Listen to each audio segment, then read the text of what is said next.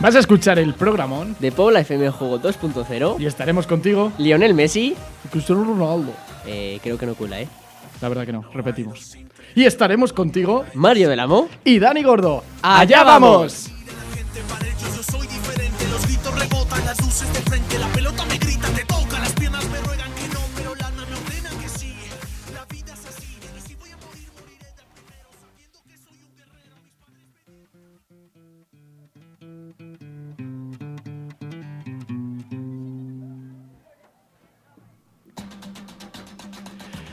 Hola, la, un nuevo lunes en el estudio de Pobla FM. Qué buen día hace en Madrid. Solecito, calor, la gente en manga corta, pantalón corto, helados en la mano de todas las personas que caminan por la calle, los niños dando gritos en la calle, jugando con el balón. ¿Qué viene? Pues no, hace frío. Estamos con la calefacción a tope y encima el loco que tengo a mi lado está catarrado. Hola, Mario del Amo. Buenas, Dani, ¿qué tal? Eh, pues sí, el sol ya se terminó eh, y ahí pues ahora nos toca ponernos jerseys, sudaderas, abrigos y pues ya sabes que aquí en Madrid cambiamos de clima cada 2x3 y claro, pues no me quiero resfriar porque luego llega mi madre y me echa la bronca. Así que mm, No te metas con Mariluz en esto, ¿eh? No la metas porque vas de machote de que no hace frío, que si estuvieses en Guadalajara con esta temperatura estaríais aún con la piscinita, bla, bla, bla. Que no, con la Mariette, que te has ganado tener el resfriado que tienes. que por cierto, te veo casi más a ti que a ella.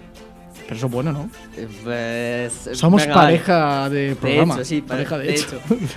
Bueno chicos, lo que sí eh, es que para solventar el frío y quitarnos un poco las elecciones de la cabeza, que estamos un poco saturados, eh, cuando formen gobierno, eh, tú y yo Dani, pues estaremos un poco ya jubilados, ¿no? Porque harán gobierno en el 2062. Ya ves, ¿eh? estaremos sentados en un banco en la terraza de nuestra casa porque obviamente vamos a vivir juntos, ¿no? Para seguir haciendo radio nuestra constantemente. pensión. Por Bueno, supuestísimo. ¿o Y, no? eh, bueno, ahí estaremos sentaditos viendo como un robot, yo que sé, un robot gobierna nuestro país, ¿te parece? Sí. Exacto, ¿verdad? Sí. ¿Te parece bien o no? Sí, sí, sí. ¿Y por qué estás rayado, tío? Así. La Bueno. pensión, que lo he no sé si llegaremos o no. Bueno, vamos a, antes de comenzar con todo el tema, todo el meollo, vamos a recordar a la familia de Pobla FM un par de cosillas, ¿eh? que aunque estemos ya en el cuarto programa, el cuarto lunes ya seguido aquí dándoos la, la vara, cabe recordar algo. Que nos sigáis en redes, arroba Pobla FM, ahí colgamos absolutamente todo. También en el Spotify, en iBox y en nuestras cuentas privadas. Eh, yo soy arroba Dani Gordo con dos Ns y el tío que tengo delante es arroba Mario del Amo, donde podéis ver nuestros caretos día sí y día también. Además, Mariette se hace gracioso en Insta y Twitter haciéndose vídeos y tal, lo podéis ver, podéis consultarlo, podéis echaros una risa, reíros de él. Y además, por ser oyente del programa, Mariette te hace una super oferta de 29,99 euros al mes y podrás pertenecer a su lista de mejores amigos en Instagram. Eh, bueno, ¿te puedo eh, corregir, si me dejas? Eh, siempre te dejo, tío, tú puedes hablar cuando quieras. Pues es que eh, quien está en mis mejores amigos es porque es alguien muy cercano a mí, ¿no? Es alguien al que yo tengo cierto aprecio. A mí no. Por eso tú no estás. Yo no estoy. Y no por cierto, que es gratis. Yo soy muy gracioso y tal, pero es gratis. O sea, No- estás, estás no- abriendo las puertas a tu, tu lista de mejores amigos a todas las personas que nos están escuchando. Menos a ti. Menos a mí. Sí, claro. Y a David, bro. Venga, vale. David, bro, ¿Quieres, sí. David? ¿Quieres? Me parece muy bonito, la verdad, que contéis conmigo para esto. Vale, bueno, pues nada, pues David Pro entra, yo salgo. Y bueno, pues nada, que vamos allá, ¿no? Si te parece, ¿te parece que vayamos ya, Mario? ¿Me parece? ¿Te parece? ¿Te parece? Pues David Pro, que está en la sala de mezclas, nene, dale caña a esa, a esa musiquita que nos gusta a nosotros y a los oyentes de Puebla FM Juego 2.0. ¡Vamos allá! I will be stronger, they'll call me freedom, just like a waving flag. So wave your Imagínate, tú y yo en la playa. La arena, el mar, el sonido de las olas recorriendo todo tu cuerpo. Bésame, tócame y baila conmigo. Hoy estarán con nosotros tres super protagonistas. En primer lugar estará Isidre Esteve. Sí, Dani, este tío es increíble. Es corredor del Dakar. Además, es eh, parapléjico y le da igual porque es un genio y un figura. Y en unos momentos podremos hablar con él sobre todo también su futuro. em, Compañero Rival. de profesión. Rival, compañero de sí. profesión. más rival porque ¿Y quién tiró es? un pequeño dardo que, que es el gran campeón de Fórmula 1, Fernando Alonso. No me suena, pero bueno, seguramente sea bueno en lo suyo, ¿eh? Incredible, bro. Que también estará con nosotros Joaquín Cerda Becar, futbolista de Navalcarnero, que actualmente se encuentra en estado de lesión y por ello se incorpora al staff técnico junto a Luis Aillón, que también estuvimos con él hablando hace tres semanas. Además viene a patrocinar algo que he hecho con él hace dos semanas y se publica este viernes en la web de Paula FM. ¿Y eso? ¿Ese secretismo? ¿Nos Es lo que- puedes contar o no? Eh, más adelante, cuando llamemos a Joaquín, contaremos el proyectito que, que tengo entre manos yo y que Sí. Joaquín ha sido protagonista de la primera entrega de lo que, de lo que vamos a hablar. Ok, pues ya nos contarás. Y también tendremos a Javier Meléndez, que Eso fue es. jugador y entrenador, ahora mismo es entrenador del Club Deportivo Móstoles. URJC. Así que desde Puebla FM en juego, pues vamos a intentar entrevistar a todos y cada uno de los entrenadores de tercera división. ¿Lo conseguiremos? Pues obvio que sí. Ahora vamos con los resultados de tercera división de la Liga Iberdrola y obviamente del reto Iberdrola. Vamos allá, Mario del Amo, David Bro, dale a la música de Expert.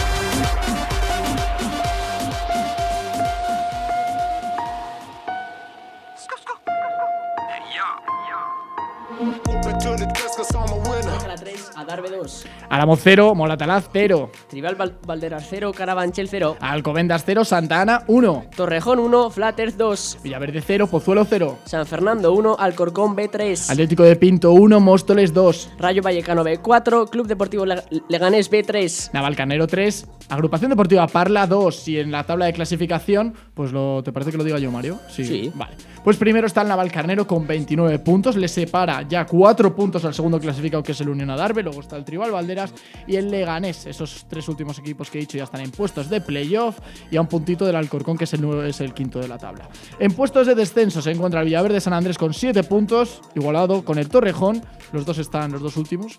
Luego está el San Fernando con 11 y el Fútbol Alcobendas Sport también con 11 puntos. Así que, ¿qué te parece?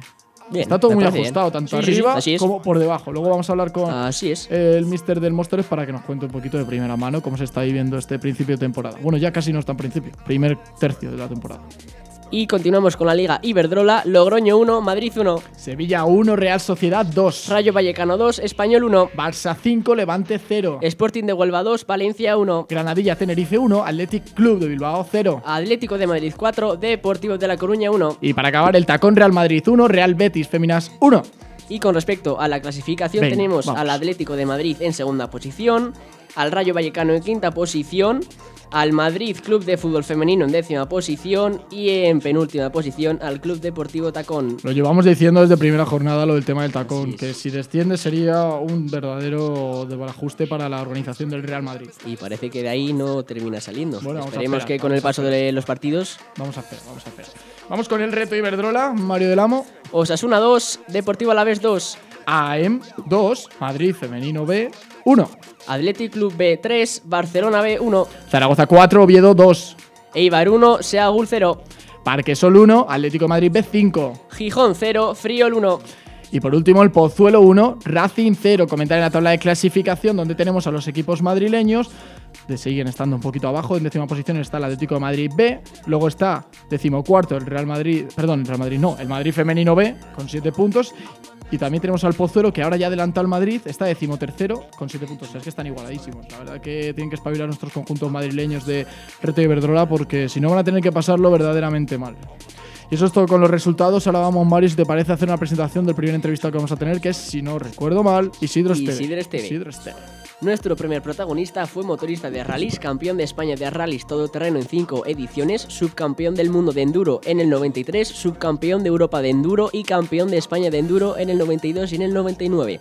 Este año participará en su cuarto Dakar y en el 2007 pues sufrió una lesión de extrema gravedad tras sufrir una, caída en la que se fracturó las vértebras T7 y la, y la T8 quedando parapléjico en una silla de ruedas y ahora pues conduce un coche adaptado gracias al acuerdo que firmó con la marca Sayong, con la que compite en el Dakar. Y además, eh, para añadir, es autor del libro La suerte de mi destino y creador de la Fundación Isidre Esteve, la cual trabaja para mejorar la vida de las personas con discapacidad. La verdad que historia tremenda y sobre todo destacar tu super acento cuando dices palabras extranjeras, como has dicho la empresa Sangyong. ¿eh? Soy bilingüe. Ya ves. Bueno, pues está con nosotros Isidre Esteve. Hola, Isidre. Hola, muy buenas tardes. Bueno, lo primero de todo, un placer recibirte aquí en Puebla FM en Juego. Nos encanta siempre escuchar historias increíbles, experiencias tan únicas como es la tuya. Y lo primero de todo, pues darte las gracias por, por atender la llamada. No, no, es un placer, es un placer para mí atenderos y hablar sobre carreras y competición. Sobre todo también me gustaría hablar también sobre algo que resalta mucho, a pesar de todos los títulos que has realizado, porque son verdaderamente increíbles. Hay un momento que es como un punto de inflexión en tu vida y que gracias a ello has conseguido ser más aún un ejemplo para los deportistas, que es el momento de tu lesión. Bien, ah, naturalmente fue un, un momento muy duro para mí, ¿sabes? Porque ah, esa lesión llegó en, el mejor, en el mejor momento de mi carrera deportiva, ¿sabes? Cuando tenía todo lo que siempre había soñado, ah, un gran equipo, grandes objetivos, buen material para tener opciones de conseguir esos objetivos. Y realmente, bueno, son cosas que uno cree que solo suceden a los demás, pero naturalmente hay un día que en mi caso llegó y toca afrontarlo cuando llega. ¿Cómo recuerdas aquella caída? Bien, ah, fue una fue la primera carrera del Campeonato de España Rally Todo Terreno, ¿no? Ah, la verdad es que fue con una moto de, de- de enduro, no fue con una moto de rally. Sí. Quiero decir que es una moto más pequeña y en principio pues ah, la- ni la velocidad ni, ni las inercias son las mismas que, que una moto del Dakar, ¿no? Y ah, fue a final de carrera, faltaban apenas 20 kilómetros para la llegada. Me, me informaron en una intersección que iba adelante y que tenía suficiente margen. Yo creo que me relajé quizás en exceso, ¿no? Y Sí. cruzando un río seco, pues bueno, había una piedra a la cual no vi ah, y que bien, que hizo que, que tuviese una caída y bueno, y consecuencia de ello me rompiera dos vértebras. Si eso no hubiera ocurrido, ¿hubieras cambiado la moto por el coche? no, yo creo que yo creo que a ver hubiese continuado unos años más corriendo en moto porque realmente ah, el físico es muy importante para correr en moto estaba en un momento bueno y, y creo que hubiese continuado unos años más. Y quizás sí quizás ah, el tema del paso al coche ya lo han hecho otros pilotos que, que han estado muchos años en moto es un cambio bastante natural no si te gusta la disciplina y quizás quizás ahora estaría corriendo en coche sí. ¿Y qué tiene el motor, Isidre, para que tú digas, esto es lo mío? Bueno, muchas veces ah, no lo sabes eh, qué es lo que va a ser lo tuyo, ¿no? Simplemente ah, uno empieza de una manera amateur, a, a intentar, intentándose divertir como, como todos tus amigos, ¿no? Y lo que ocurre es que hay un momento en que ah, ese divertirse, pues ah, sin querer consigues resultados, ah, luego empiezas a profesionalizarte un poco más ah, hasta que hay un momento que, que bien, que te conviertes en un piloto profesional, que es tu día a día, ¿no? Que consigues objetivos y que yo creo que es un tema que se va retroaliman- retroalimentando a, la- a lo largo de una carrera deportiva, ¿no? Ah, bueno, muchas veces ahora digo no sé si realmente estoy haciendo lo, para lo que estoy preparado, ¿no? Por lo tanto, bueno, sigues un poco la corriente. Lidia Guerrero, tu pareja, preparadora física, fisioterapeuta, nutricionista, ¿cómo es compartir tu vida laboral con la misma persona, tanto en la fundación como luego en el ámbito deportivo Y personal. Bien, ah, es- me siento afortunado por esto, ¿no? Porque ah, haber encontrado una persona con la que puedas compartir tantas cosas no sucede muy a menudo, ¿no? Y aparte, habiendo siempre buen ambiente, tanto en la parte de más trabajo como en el ocio también, ¿no?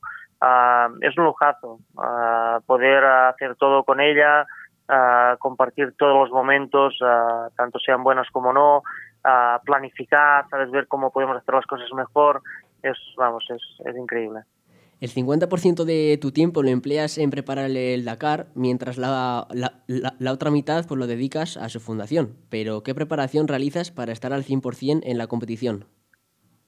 Bien, ah, es verdad, realizo parte de mi tiempo está dividido entre, entre la fundación y la competición, como muy bien has dicho, ¿no? Y, y la verdad es que muchas veces ah, ah, intentamos buscar la mejor forma para entrenar, aprovechamos al máximo todo el tiempo que tenemos, ¿no?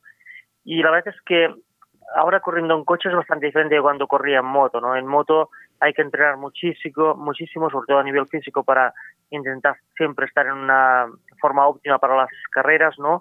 En cambio, con el coche es un poco distinto. Disponemos de menos carreras, hay menos test y por lo tanto es una la preparación no es no es igual, ¿no? Entonces, pues bueno, ah, no- nos nos va bien tener esas dos ah, ocupaciones, ¿no? Porque en realidad es la forma de, de estar motivado también durante todo el año. Isidre, estos últimos días te hemos visto acaparando una serie de titulares. Nosotros, como somos estudiantes y estamos empezando a entrar en este mundo, empezamos a ver que hay gente que se está aprovechando un poco de ciertas declaraciones para intentar, intentar transgiversar esas palabras, ¿no? Transformarlas, quizá crear polémica. Entonces, yo quiero preguntarte a ti, porque para mí mm, tu testimonio de esto desde el otro lado quizá me sirva y nos sirva tanto a Mario como a mí para aprender. Por lo tanto, me gustaría ver y de verdad eh, conseguir saber qué es lo que se piensa un profesional como tú cuando se da cuenta de que sus titulares, que- de que sus palabras se están empezando a cambiar, se están empezando a transgiversar para buscar una polémica? Bien, ah, esto siempre es una situación bastante difícil y, complicada y quizás ah, a veces cuando haces una entrevista y, y se empieza a hablar de todo, ah, bien, hay que ir con mucho cuidado, ¿no? ¿Por qué? Porque al final ah, uno puede estar hablando sobre un tema determinado, ¿no? Ah, hablando de una forma extensa y matizando ciertas cosas, ¿no? Y en un momento determinado tú no te das cuenta, pero ah, de ahí se pueden extraer titulares que una vez están fuera de contexto no tienen nada que ver con lo que tú has dicho. ¿no? Entonces, bueno, también es un poco la culpa de los pilotos, ¿no? En este caso, o culpa mía, ¿no? Creo que cuando se habla de competición ah, y se habla de otros pilotos y de las posibilidades que tienen otros pilotos, hay que hay que matizar muy bien lo que se dice, no, no dejarlo ah, un poco libre porque luego se puede interpretar de muchas maneras, ¿no? Bueno, no sé, yo creo que al final ah, cuando se hace una entrevista es importante también establecer un tema de confianza y respeto, ¿no? Con lo que con el entrevistado en este sentido porque ah, si no a veces se puede hacer ah, mucho daño. Bueno, para quien no lo sepa, poner en contexto, las palabras que dijiste eran referidas a la participación de Fernando Alonso en el Dakar y ahora continuamos con otra pregunta más. ¿Te ves compitiendo al mismo nivel que Sainz, Alonso y Nani Roma en el Dakar? Bueno, yo creo que estamos en el camino, ¿no? A- y lo digo porque sé, sé cómo se hacen las cosas porque lo hice en moto, ¿no? Es empezar de amateur, acabar siendo un profesional y estar en el grupo de cabeza, ¿no?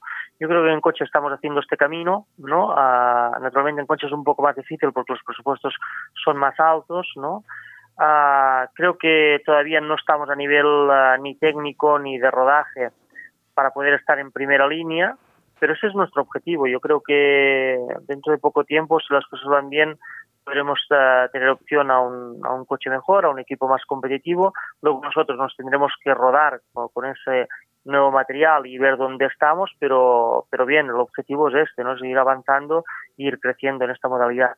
Coincides con Carlos Sainz padre en una frase en que hay, eh, pues hay que tener eh, bastante respeto al Dakar. Pero ¿qué tiene el Dakar para tenerle tanto respeto? Bien, ah, es una competición que, que es un poco diferente a- al resto, sobre todo a competiciones donde se- que se celebran en circuitos. Esta es una competición ah, que, que discurre por, en este caso, pues en 2020 por toda Arabia Saudita, ¿no? Mm. Ah, son recorridos de 400 kilómetros, 500, 700 a veces, los cuales ah, no has entrenado y desconoces completamente. Vas a pasar solo una vez y esa va a ser la única. Por lo tanto, cada kilómetro que te enfrentas no sabes lo que es. ¿Sí? Sí que el, el copiloto en este sentido pues dispone de un libro de ruta que se llama un roadbook que describe muy bien la pista que vamos a hacer, pero muchas veces hay sorpresas en ella que ah, depende de a qué velocidad vayas o, o si vas 5 metros a la derecha o 5 metros a la izquierda puede haber trampas que no estén descritas ¿no? en este roadbook, este itinerario. Por lo tanto, es una carrera que hay que tener un margen de seguridad a veces un poco amplio. ¿Por qué? Porque a veces las cosas no están donde deberían estar y, y hay errores, ¿no? Entonces eh, hay que ser consciente de que estos errores pueden estar, ¿no? Y, y desde mi punto de vista es, eh, es muy peligroso ir siempre al límite, ¿no? Hay que guardar ese margen ah, de error, ¿no? Para poder improvisar y, y no caer a veces en trampas que están ahí, ¿no? Y que, y que pueden suponer un accidente grave. Bueno, pues completamente de acuerdo con tus palabras, Isidre. Muchísimas gracias por haber estado en el programa y te deseamos muchísima suerte en ese Dakar de enero que ya estaremos pegaditos a la pantalla para, para ver cómo, cómo triunfas. Muy bien, muchísimas gracias a vosotros. Un abrazo muy fuerte y mucha suerte. Gracias. Gracias.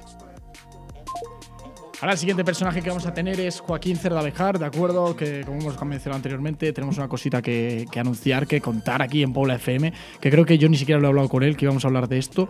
Así que va a ser un poquito sorpresa a ver cómo reacciona y a ver qué le pareció lo que hemos empezado con él. ¿Qué te parece, Mario? Veremos a ver. Veremos reacciona. a ver, veremos a ver. Joaquín Cerdabejar, que bueno, retomamos lo que he dicho anteriormente.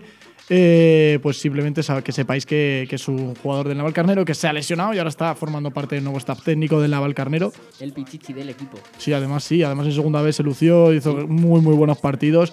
Así que esperemos a ver qué tal, eh, porque tenemos ya con nosotros a Joaquín Cerdabejar. Hola Joaquín, ¿qué tal? ¿Cómo estás? Hola, buenas tardes. Lo primero de todo, gracias por, por atendernos, que qué pesados somos nosotros de Pobla FM, ¿eh? ¿verdad? Nada, un, un placer.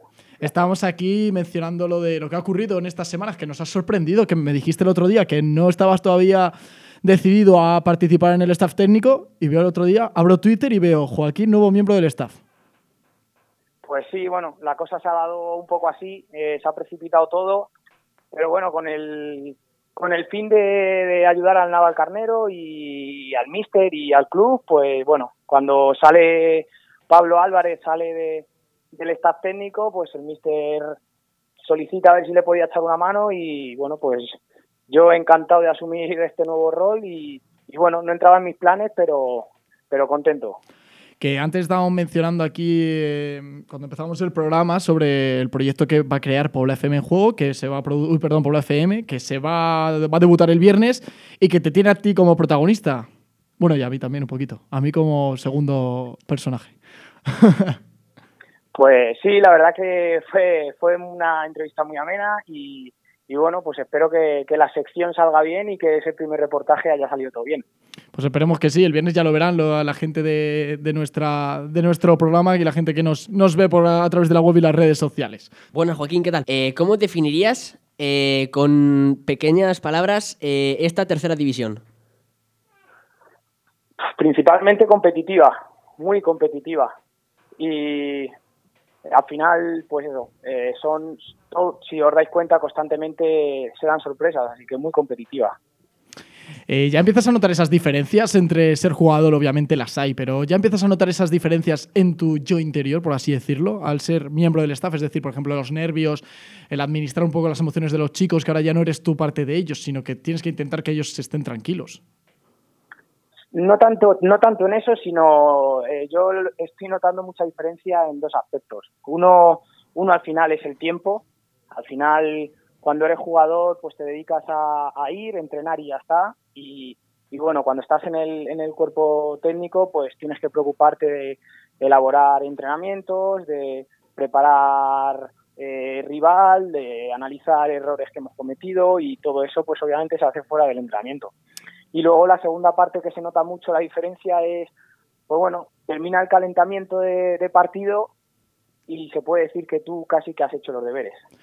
Tú ahí ya entras en relajación y ahora es Vale. cuando los jugadores eh, despliegan todo lo que tienen. Entonces, cuando yo era jugador, eh, el momento de más tensión era el instante antes de salir y ahora el momento de salir es el momento en el que yo me tranquilizo porque, porque ya he hecho mi parte. ¿Qué tarea emprendes eh, específicamente? O sea, ¿qué, por así decirlo, qué nombre llevas en el staff técnico?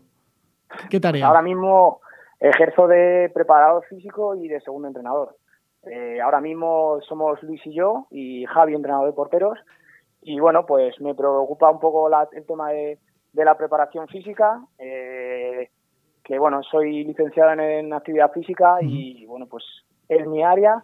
Y luego, pues en las partes principales, pues ejerzo de segundo, de segundo entrenador echando una, una, una mano al míster.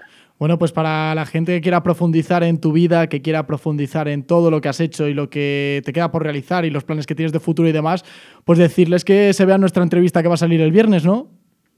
Por supuesto, que vean la entrevista y, y bueno, también desde aquí decir la, la puntilla de, de que bueno, si, si la cosa al final en mi lesión sale bien, pues espero que, que todavía tenga ese, esa, tengo todavía esa posibilidad de, de volver al campo, aunque, aunque está bastante, bastante difícil. Ya pensaremos en una celebración especial para que nosotros nos demos por dedicados de ese gol que marcarás en tu vuelta. Eso es, eso es, eso se acuerda y sin ningún problema, sería una alegría. Un abrazo muy grande, Joaquín. Siempre es un placer hablar contigo. Un abrazo a ti, fenómeno. Hasta luego. Gracias. Hasta luego. Pues ya sabéis, familia, quien quiera entender un poquito el estado que, que está viviendo Joaquín y demás, pues el viernes ya en Paula FM, en la barra del bar, que se llama esta sección que vamos a abrir en, en la web, pues podrá haber una entrevista de unos 15 minutos de duración en, el- en la cual pues vais así, lo siento en el alma, escucharme a mí, que soy muy pesado, yo lo sé, haciendo preguntas a este crack como es Joaquín Cerdabejar. Muy mucho. Muy mucho. Muy mucho eres. Venga, que ya nos queda solo un invitado. A ver quién nos trae, Mario, venga. Nuestro último invitado es Javier Meléndez, que como jugador desarrolló la mayor parte de su carrera en el Club Deportivo Guadalajara e incluso llegó a jugar una temporada en Segunda B en el Pontevedra. Posteriormente dirigió a los veteranos del club, al Carreño, haciéndolos campeones de España. Y más tarde sería entrenador del Club Deportivo Guadalajara tras, entra- tras entrar en concurso de acreedores. Y ahora pues es el entrenador del Club Deportivo Móstoles. Pues nos ha hecho un resumen fantástico. Pues como siempre. Pues como siempre. Como siempre Como hacemos. siempre. Guadalajareño también, lo ha entrenado por ahí, ¿no? Eh, Como me has comentado. Eh, sí, Sí, sí, tremendo. Guadalajara me, me persigue. Guadalajara manda. Me- Pero manda sobre todo, ¿eh? Y me persigue. Y te persigue. Echas de menos tu tierra, tío. Y es curioso, ¿eh? De cuatro entrenadores que hemos entrevistado, tres han pasado por ahí, por, por sus filas. Echas de menos tu tierra Eh, un poco. a tus padres más. Sí, eso sí. Sí. Sí, sí, sí. Porque la verdad que yo creo que, que lo que más... ¿Qué es lo que más echas de menos de vivir con tus padres? Eh, la comida buena, la tortilla de patata, que no sea pizza, arroz, pasta. Eh, pero poco más, tampoco. Tampoco Es que si les digo, oye, que os quiero mucho, se flipan un poco. Se también. flipa. Bueno, pues está con nosotros Javier Meléndez, mister del Club Deportivo Móstoles URJC. Hola, Javier. Hola, ¿qué tal? Buenas tardes. Bueno, primero de todo, pues encantadísimos de, de recibirte. Eres ya el cuarto entrenador en cuatro lunes que llevamos eh, realizando este programa. Cuarto entrenador de tercera división que recibimos aquí. Así que lo primero de todo, muchísimas gracias por, por estar. Nada, un placer para mí también, sin duda. Y encima te pillamos en un buen momento, ¿eh? Porque desde luego que no se, ha no se os ha dado mal estas dos últimas jornadas. Sí, si os, habéis- si os hubieseis adelantado a, las- a los primeros programas nos habíais pillado, peor. Lo teníamos todo Pero- preparado, ¿eh? Pero es verdad que, que, bueno, que hemos pasado una, una racha no muy buena y ahora afortunadamente pues bueno, volvemos a ver eh, a ver portería, llevamos dos, dos domingos ganando y, y bueno, pues a estirar la racha lo máximo que podamos. Partido duro en el Amelia del Castillo ante el Pinto, ¿no?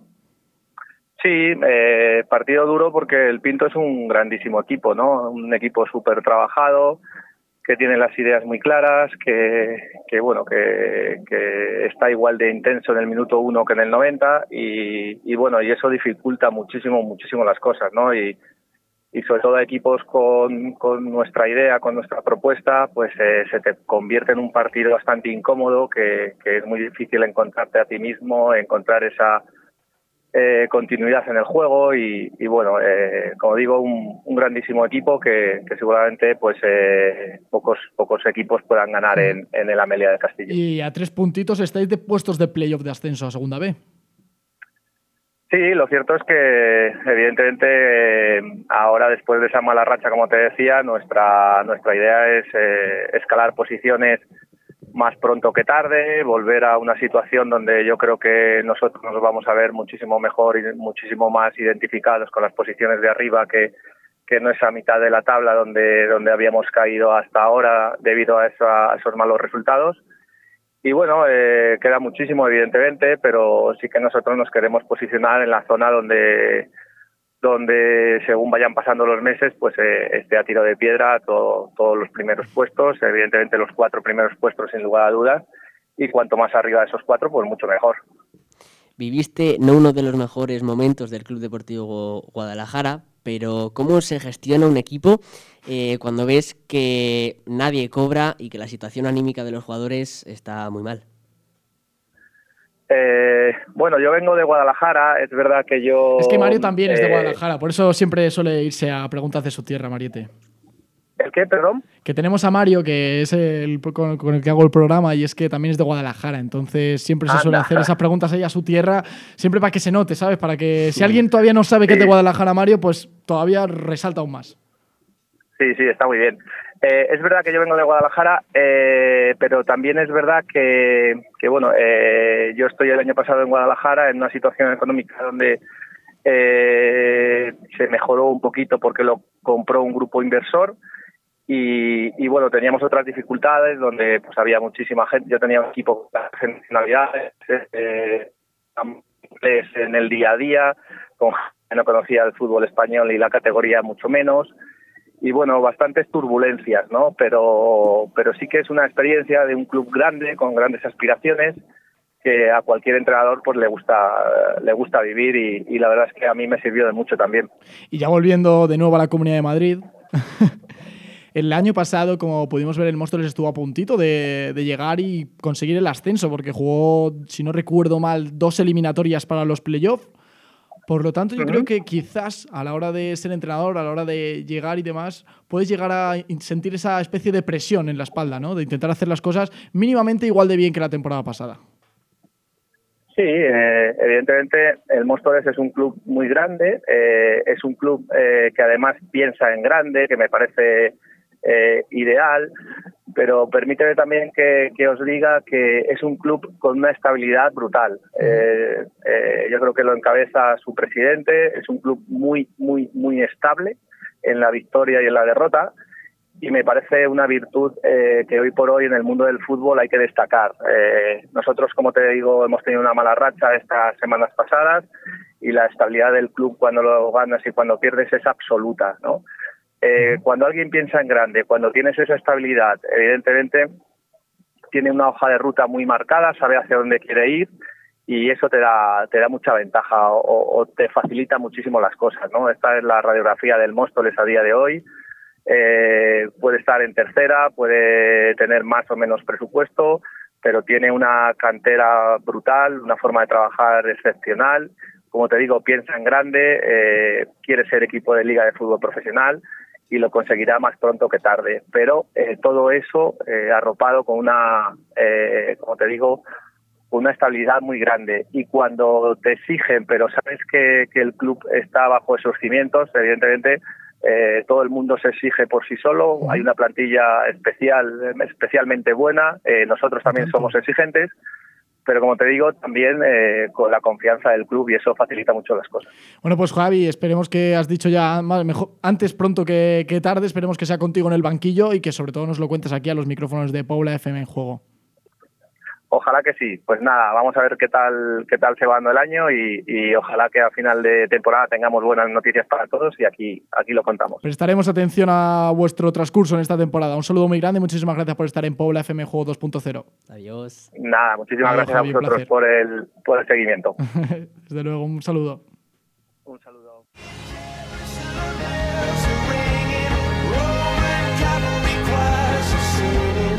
Y a mí que este programa cada día se me pasa más veloz, más rápido.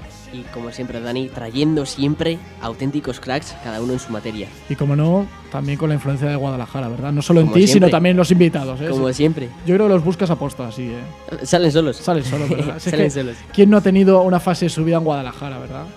Pues poca gente. Poca, gente. Eh, yo, yo, yo, mi pueblo está en ¿Sí? Guadalajara, ya lo sabes, al, ladito Sí, de sí, Henares, Villanueva de la Torre. ¿Mm? Pueblo maravilloso, ¿eh? Una fiesta fantástica. No lo conozco. No lo conoces, dice. Claro que no. Es que, ¿sabes qué pasa? Que tú cuando juegas al fútbol, como eres de liga local porque no dabas para más, pues. Hombre, yo, era- yo soy bonillo. No, no, sí, desde luego, si no te estoy diciendo nada. Las ligas locales también juega gente muy buena, ¿eh? Por eso luego en el reto de toques te doy para el pelo. Ah, sí. Hombre, Yo creo que no, ¿eh? yo creo que sí. Lo puede ver nuestra gente en las redes sociales, tío. Que lo vean y eso sí, que voten, por, por favor. A ver quién Por gana. favor. Ya lo hemos hecho, ¿eh? Y desde luego que yo creo que veo a Mario demasiado, excesivamente confiado para lo que ha pasado en la vida real, que luego lo podréis ver. Bueno, bueno, veremos a ver. Bueno, pues esto ha sido todo. Paula FM Juego 2.0, capítulo 4 ya. Ya son cuatro semanas, casi un mes. Y nada, que sigáis disfrutando de la semana. Ya solo hay que quitarse los cascos, dejar ya de estar ahí atentos al teléfono y disfrutar de la vida porque tiene demasiados regalos para todos vosotros. Siempre me pongo muy melancólico, muy profundo, pero es que es verdad. Muchísimas gracias, David Bro, por haber estado siempre ahí en la sala de mezclas. De verdad que es un placer tener a un grande como tú ahí al ladito y que me apoyas ahí. Yo lo sé. Es un placer estar aquí, Dani. Ya lo sé, qué voz tienes, ¿eh? Mario del Amo, muchísimas gracias. Como siempre, Dani, un placer. Familia de Paula FM, sed felices y esto que digo ya sabéis que no es un consejo, que esto que os digo es una orden. Es una orden. Muchísimas gracias. Hasta luego.